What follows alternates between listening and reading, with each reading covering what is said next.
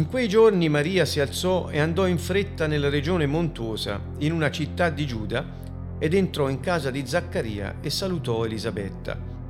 Appena Elisabetta udì il saluto di Maria, il bambino le balzò nel grembo, ed Elisabetta fu piena di Spirito Santo, e ad alta voce esclamò, Benedetta sei tu fra le donne, e benedetto è il frutto del tuo seno.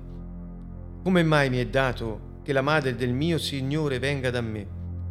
Poiché ecco, non appena la voce del tuo saluto mi è giunta agli orecchi, per la gioia il bambino mi è balzato nel grembo. Beata è colei che ha creduto che quanto le è stato detto da parte del Signore avrà compimento. E Maria disse, L'anima mia magnifica il Signore e lo spirito mio esulta in Dio, mio Salvatore, poiché Egli ha guardato alla bassezza della sua serva da ora in poi tutte le generazioni mi chiameranno beata, perché grandi cose mi ha fatto il potente. Santo è il suo nome e la sua misericordia si estende di generazione in generazione su quelli che lo temono. Egli ha operato potentemente con il suo braccio, ha disperso quelli che erano superbi nei pensieri del loro cuore, ha detronizzato i potenti e ha innalzato gli umili, ha colmato di beni gli affamati e ha rimandato a mani vuote i ricchi, ha soccorso Israele, suo servitore, ricordandosi della misericordia di cui aveva parlato ai nostri padri, verso Abramo e verso la sua discendenza per sempre. Maria rimase con Elisabetta circa tre mesi, poi se ne tornò a casa sua. Compiutosi per lei il tempo del parto, Elisabetta diede alla luce un figlio i suoi vicini e i parenti udirono che il Signore le aveva usato grande misericordia e se ne rallegravano con lei. L'ottavo giorno vennero a circoncidere il bambino e lo chiamavano Zaccaria dal nome di suo padre. Allora sua madre intervenne e disse no, sarà invece chiamato Giovanni. Ed essi le dissero non c'è nessuno della tua parentela che porti questo nome e con cenni domandavano al padre come voleva che fosse chiamato. Egli, chiesta una tavoletta, scrisse così, il suo nome è Giovanni. E tutti si meravigliarono. In quell'istante la sua bocca fu aperta e la sua lingua sciolta, ed egli parlava benedicendo Dio, e tutti i loro vicini furono presi da timore.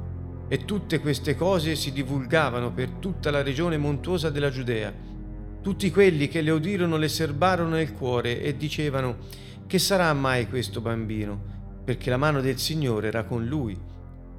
Zaccaria, suo padre, fu pieno di Spirito Santo e profetizzò dicendo, Benedetto sia il Signore, il Dio di Israele, perché ha visitato e riscattato il suo popolo e ci ha suscitato un potente Salvatore nella casa di Davide, suo servo, come aveva promesso da tempo per bocca dei suoi santi profeti, uno che ci salverà dai nostri nemici e dalle mani di tutti quelli che ci odiano, per usare così misericordia verso i nostri padri e ricordarsi del suo santo patto, del giuramento che fece ad Abramo, nostro padre, per concederci, liberati dalla mano dei nostri nemici, di poterlo servire senza paura, in santità e giustizia alla sua presenza per tutti i nostri giorni e tu, bambino, sarai chiamato profeta dell'Altissimo, perché andrai davanti al Signore per preparare le sue vie, per dare al suo popolo conoscenza della salvezza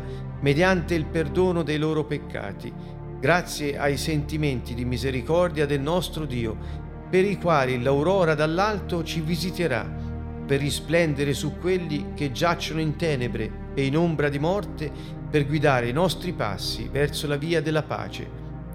Ora il bambino cresceva e si fortificava nello spirito e stette nei deserti fino al giorno in cui doveva manifestarsi a Israele.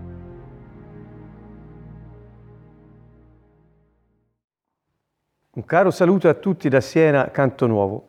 Continuiamo il nostro viaggio nel Vangelo scritto da Luca. Eh, siamo al capitolo 1 ricchissimo di eventi straordinari che hanno segnato l'inizio della storia più straordinaria che la Terra abbia mai visto.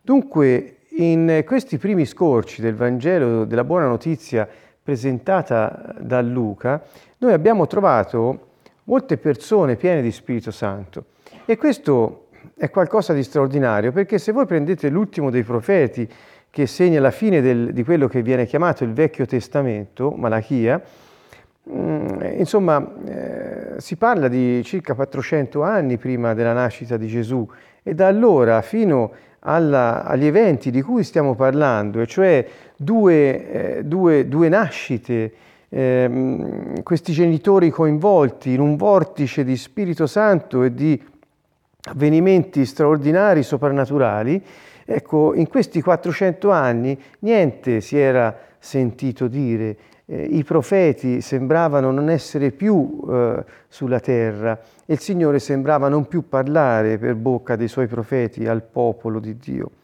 Ebbene, nel giro, nel volgere di pochi mesi, succede tutto come in un'accelerazione, eh, direi, senza precedenti. Eh, l'angelo che annuncia a Zaccaria che nascerà un figlio da questa coppia di anziani, della, con la moglie sterile, con lei sterile, Elisabetta, e questo figlio sarà pieno di Spirito Santo fin dal grembo di sua madre, dice. E chiaramente sta parlando della figura che è stata presentata eh, sta parlando della figura che è stata presentata da Malachia stessa, stesso.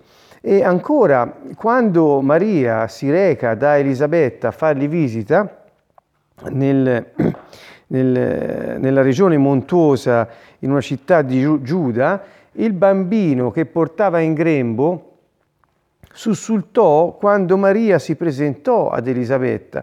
Perché? Perché essendo il bambino Giovanni pieno di Spirito Santo, è come se reagisse all'arrivo di colui che dallo Spirito Santo è stato generato. Eh, Elisabetta, piena di Spirito Santo, esclamò e proruppe in, in, in, in, un saluto gioioso verso Maria, in, una lode a Dio per quello che lei stessa stava vivendo. È come dire, è come trovarsi di improvviso, dopo tanti secoli di silenzio, in una preparazione eh, così lunga, trovarsi di improvviso nel pieno della storia e del suo svolgimento. E tutto è connotato dalla presenza dello Spirito Santo attiva in un modo che mai si era visto e dalla pienezza di lui di tutti i personaggi coinvolti. Si dice che anche Zaccaria, lo abbiamo, lo abbiamo visto nella, nel, nel, testo che stiamo commentando, commentando quando quando gli si sciolse la lingua e iniziò a benedire Dio, pieno di Spirito Santo, anche lui proruppe in un inno di lode a Dio. Ecco, quindi ehm, da Giovanni a Elisabetta, a Zaccaria, tutti i personaggi che si dice pieni di Spirito Santo, ehm, appunto adempirono le profezie che erano state predette riguardo al bambino Giovanni da parte soprattutto di Malachia e, ehm, e, e, e i due suoi genitori riconobbero l'opera di Dio che così era iniziata. Di Maria non è detto che era piena di Spirito Santo, come è detto di Elisabetta, come è detto di Zaccaria, come è detto di Giovanni. Perché? Perché ella portava in grembo colui che dallo Spirito Santo era stato generato, cioè la materia, l'essenza divina dello Spirito Santo stesso in lei, e cioè Dio aveva depositato la sua stessa vita ehm, in questa donna. Quindi è un quadro, direi a dir poco entusiasmante, così come è stato per loro, perché si tratta, e vi invito a rileggerli, come avvenimenti storici con l'intervento dello Spirito che li rende unici nel corso di tutta la storia dell'uomo. Iniziamo dal verso 46 con Miriam, ovvero Maria come tradotto in italiano. Miriam disse, volevo subito evidenziare che questo passo dal 46 al 55, questi versi, hanno, hanno, diciamo, sono stati sempre estrapolati dal contesto del libro di Luca e sono stati, ed è stato chiamato il Magnificat. Perché? Perché in latino eh, quella eh, versione, la Vulgata, che fu tradotta intorno al IV secolo, 400 scusate, dopo, dopo Gesù, eh, diciamo prim- la prima parola di questo cantico o inno è Magnificat, e quindi è, venuta, è stata presa questa parola magnific- che connota poi eh, tutto, eh, il, eh, tutta la lode di Maria. Dunque volevo dire che non si tratta di un inno o di un cantico dottrinale, cioè dove il personaggio, che è Miriam, ha preso delle eh, parole eh, facendone una specie di insegnamento, eh, riportando delle dottrine, eh, degli insegnamenti sulla persona di Dio o su se stessa, sulla vita in genere. No, è, una, è un brano esperienziale, e cioè quello che ella dice proviene dall'esperienza che ha fatto e che sta vivendo, ma la, la racconta e la narra questa esperienza utilizzando passi biblici contenuti nei libri dei salmi, nei libri dei profeti, anche in libri ehm, storici, cito per tutti uno Samuele, cioè è andata, è come se tutta questa pienezza della parola di cui ella era ripiena, poiché portava in grembo la parola che si era fatta uomo, ehm, era come se prorompesse dalla sua bocca. Io non l'avevo mai eh, fino in fondo notato questo, ma Maria, vero Miriam, ha in questi pochi versi espresso molti passi del Vecchio Testamento come se li avesse messi tutti insieme in un modo mirabile, formando eh, un nuovo cantico, però come un puzzle di tanti passi che già erano scritti nella Bibbia ebraica. Io ho voluto fare una cosa che non avevo mai fatto prima e ve la propongo così come cosa per qualcuno forse curiosa, per altri eh, interessante e per altri ancora bella, non lo so, per me è bella e ve la do così.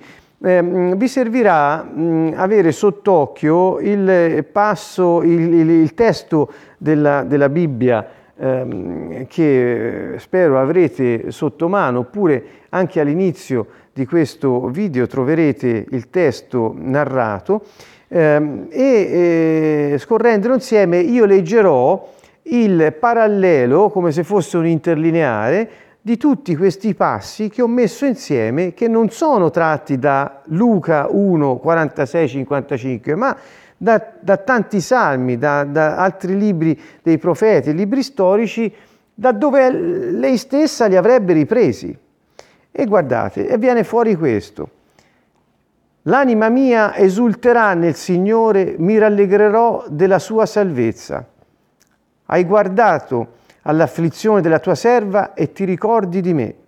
Egli ha mandato a liberare il suo popolo, ha stabilito il suo patto per sempre, santo e tremendo è il suo nome. La bontà del Signore è senza fine per quelli che lo temono e la sua misericordia per i figli dei loro figli. Con braccio potente hai disperso i tuoi nemici manda scalzi i sacerdoti, rovescia i potenti, innalza quelli che erano abbassati e pone in salvo gli afflitti in luogo elevato. Quelli che una volta erano sazi si offrono a giornata per il pane e quanti erano affamati ora hanno riposo, poiché ha ristorato l'anima assetata e ha colmato di beni l'anima affamata. Si è ricordato della sua bontà e della sua fedeltà verso la casa di Israele tutte le estremità della terra hanno visto la salvezza del nostro Dio. Tu mostrerai la tua fedeltà a Giacobbe, la tua misericordia ad Abramo, come giurasti ai nostri padri fin dai giorni antichi.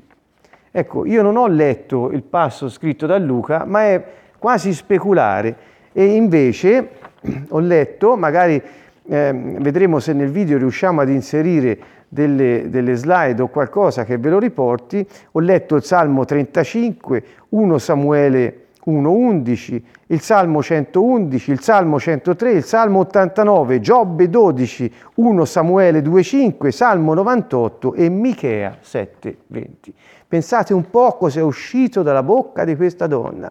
Un puzzle, un arazzo, se potesse essere definito, con tante trame colorate che insieme, prese in modo sembra sparso dalla Bibbia, compongono l'ode più bella che sia uscita dalla bocca di una donna eh, per narrare quello che Dio ha fatto in lei e attraverso di lei. questa la presentazione. Molti ehm, paragonano giustamente il cantico di Miriam a quello di Anna, la madre di Samuele, il grande profeta, dal primo libro di Samuele. E se voi prendete proprio il capitolo 2, chiamato il cantico di Anna, dal verso 1 al verso 10, troverete una straordinaria similitudine. Il cantico di Anna inizia così. Allora Anna pregò e disse, il mio cuore esulta nel Signore. Ecco, eh, sembra proprio che riprenda le parole di Miriam eh, nel lodare Dio. um, che, cosa, che, cosa, fa eh, Maria? L'anima mia magnifica il Signore, come vedete, ehm, perché l'anima mia magnifica cioè lo rende grande? L'anima rende grande Dio, non lo rende nel senso che lo fa grande, ma lo riconosce come grande. Magnificare vuol dire far grande con cosa? Con la lode, e cioè dicendo che Dio è grande e al di sopra di tutti è l'onnipotente. E l'anima, ci insegna questo cantico, può rendere e fare grande Dio, cioè parlare, dire che Dio è grande, perché lo spirito, qui è tradotto al presente, esulta in Dio. Nel testo greco troviamo il mio spirito ha esultato in Dio mio Salvatore.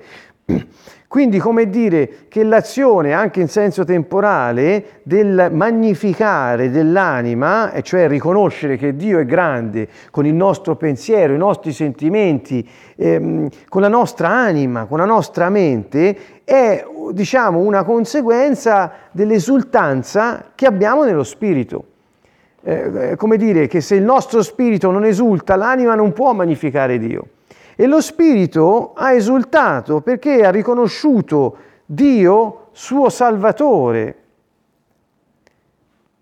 Cioè, come dire che Elohim si è fatto Yeshua, cioè Yahweh che salva.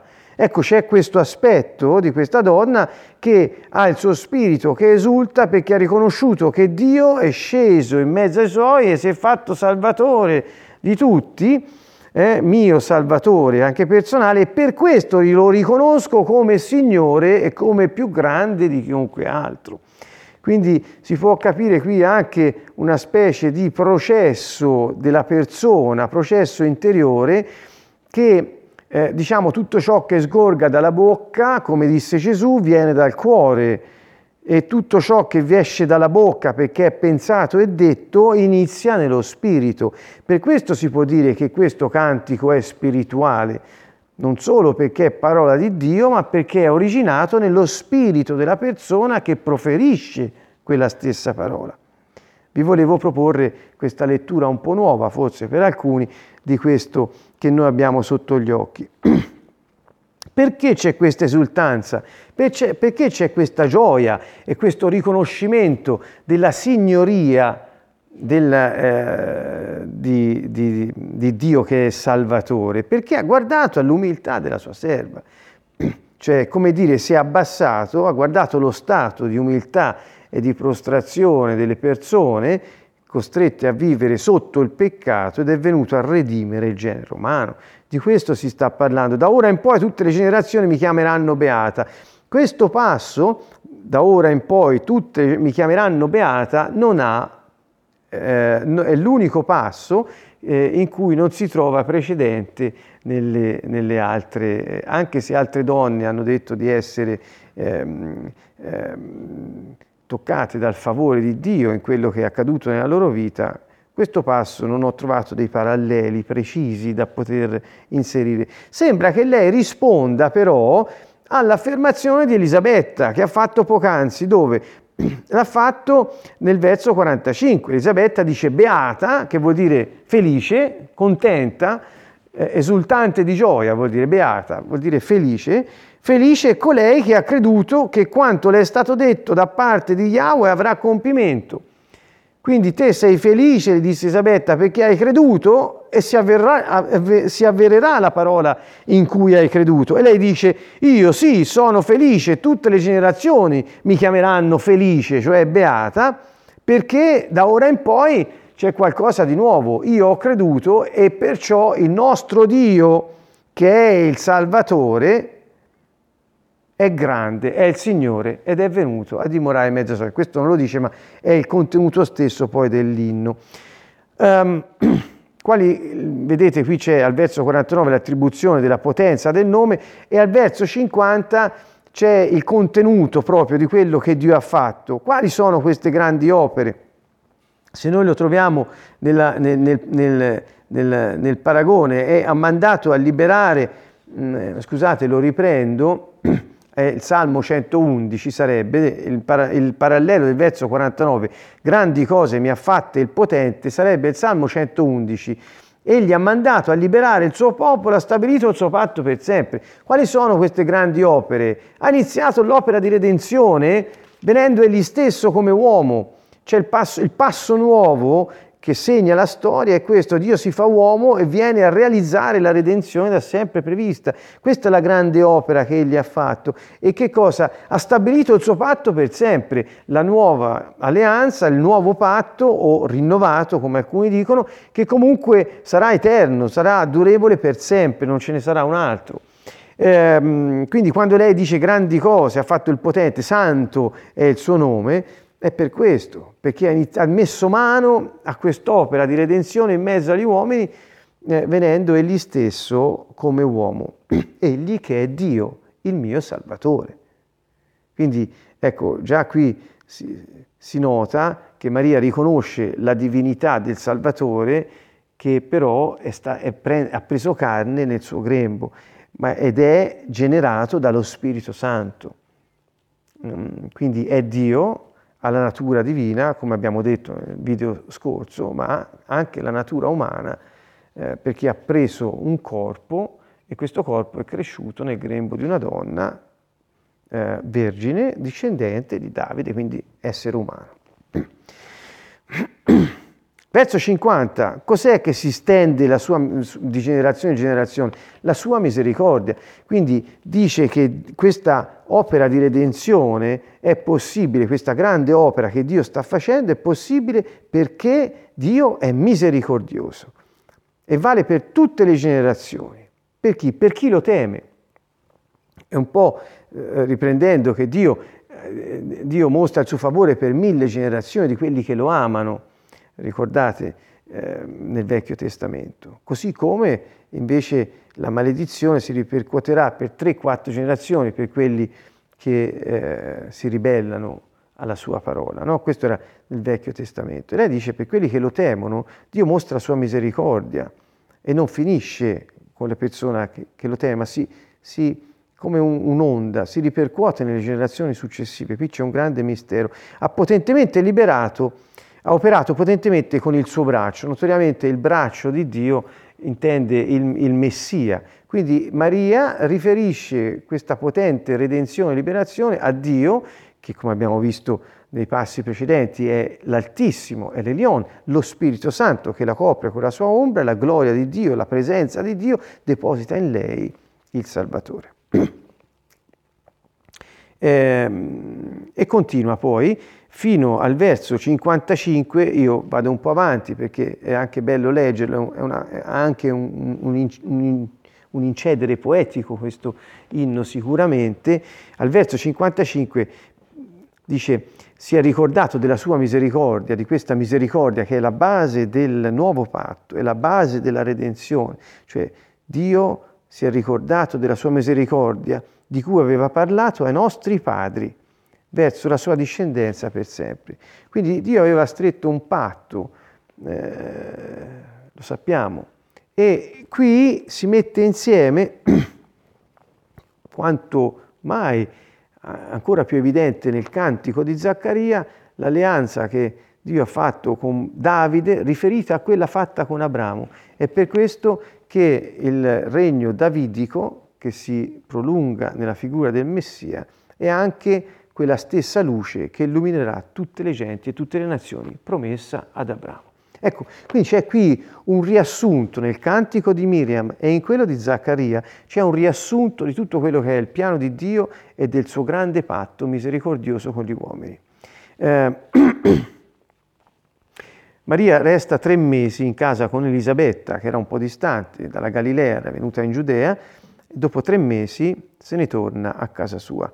Eh, la nascita del Battista, anche questo è un fatto assolutamente soprannaturale, il modo in cui avviene, non solo perché era sterile Elisabetta, erano anziani entrambi i genitori, molto avanti nell'età, ma anche perché quando nasce, eh, ehm, quando nasce i vicini odono della grande misericordia che, avevano, che Dio ha usato a questa donna e se ne rallegrano. Erano in casa con lei e l'ottavo giorno vogliono circoncidere il bambino e lo volevano chiamare Zaccaria dal nome di suo padre. Ci sono varie interpretazioni perché non era proprio usanza eh, tipica dare il nome del padre, ma era dare il nome di antenati, magari del nonno che magari era morto e quindi eh, in qualche modo veniva onorato il nome delle persone di famiglia ma che già non c'erano più. Dunque ehm, è quasi simpatico questo fatto che domandavano conferma a Zaccaria perché si aspettavano che Concenni confermasse quello che la moglie aveva detto. Dice eh, si fece capire di prendere la tavoletta, scrisse il nome, dice il suo nome è Giovanni. Il suo nome è Giovanni. E tutti si meravigliarono. Eh, Giovanni, che tra l'altro vuol dire Dio ha dato il suo favore o il favore di Dio, qualcosa del genere, che sembra che appunto, eh, in base a quello che dirà Zaccaria dopo, il favore di Dio si vede nella, nella, nella venuta di questo bambino perché inizierà un corso nuovo, aprirà la via al re che viene, il Messia. E in quel momento gli si apre la bocca e le prime parole che disse furono benedizioni verso Dio.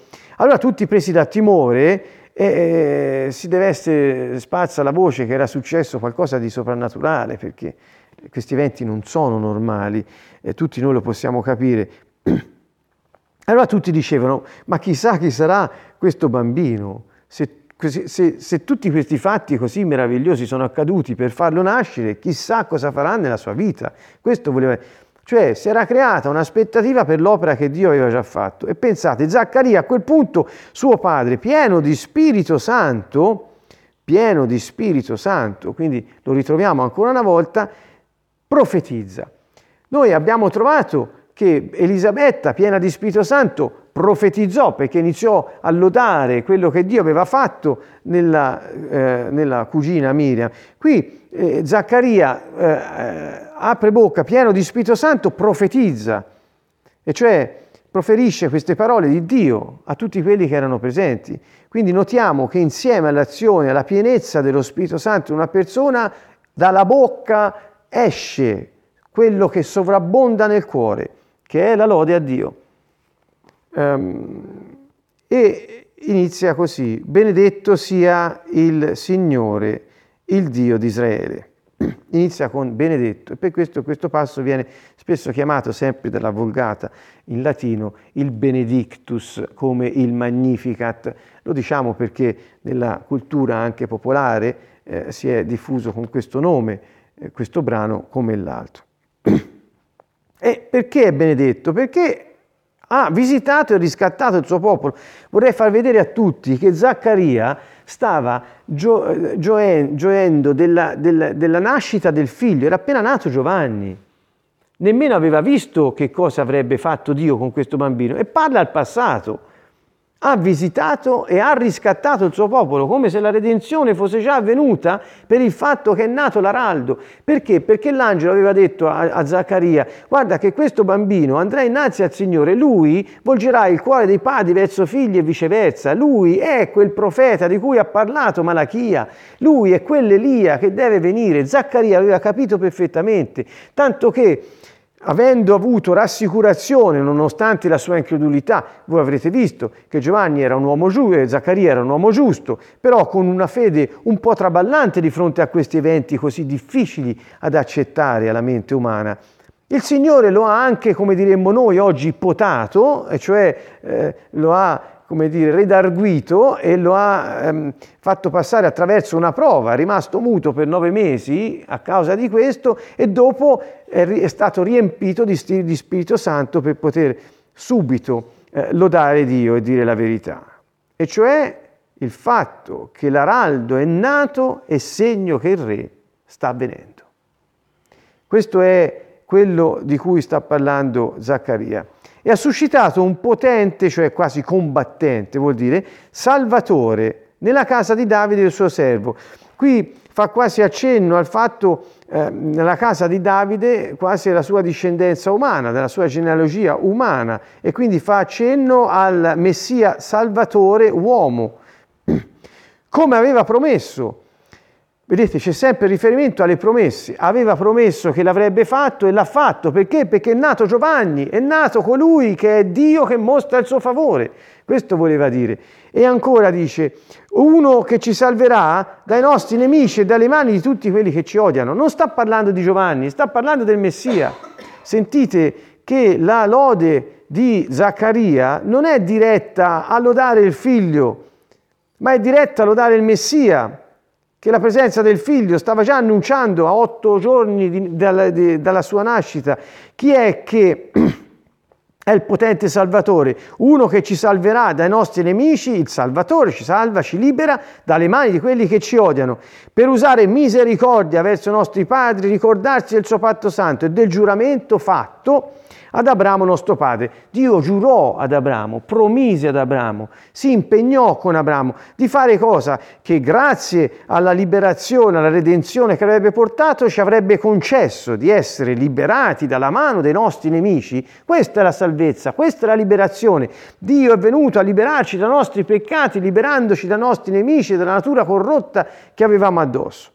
Per poterlo servire senza paura, questo verbo servire come il servizio sacerdotale, eh, in santità e giustizia, cioè nella rettitudine, alla sua presenza, avrebbe riaperto la via per poter stare alla presenza di Dio. Cioè, sentite, c'è tutto compreso, un inno alla santità, alla rettitudine della vita del Messia che sarebbe venuto a fare questo. Poi si rivolge a Giovanni e dice tu bambino, parla Giovanni ora, dopo aver lodato l'opera di Yahweh e che preso, che è venuto come Salvatore, Yeshua, cioè ehm, colui, eh, Dio che è venuto a salvare, e dice tu sarai chiamato profeta dell'Altissimo. Chi è l'Altissimo? Se andiamo a prendere quello che l'angelo ha detto a Miriam pochi versi prima, nel, al verso 35 dello stesso capitolo, l'Altissimo è El Elion, chi è? È lo Spirito Santo che si posa su Miriam e porta la presenza di Dio che viene in qualche modo trasferita dentro il suo grembo.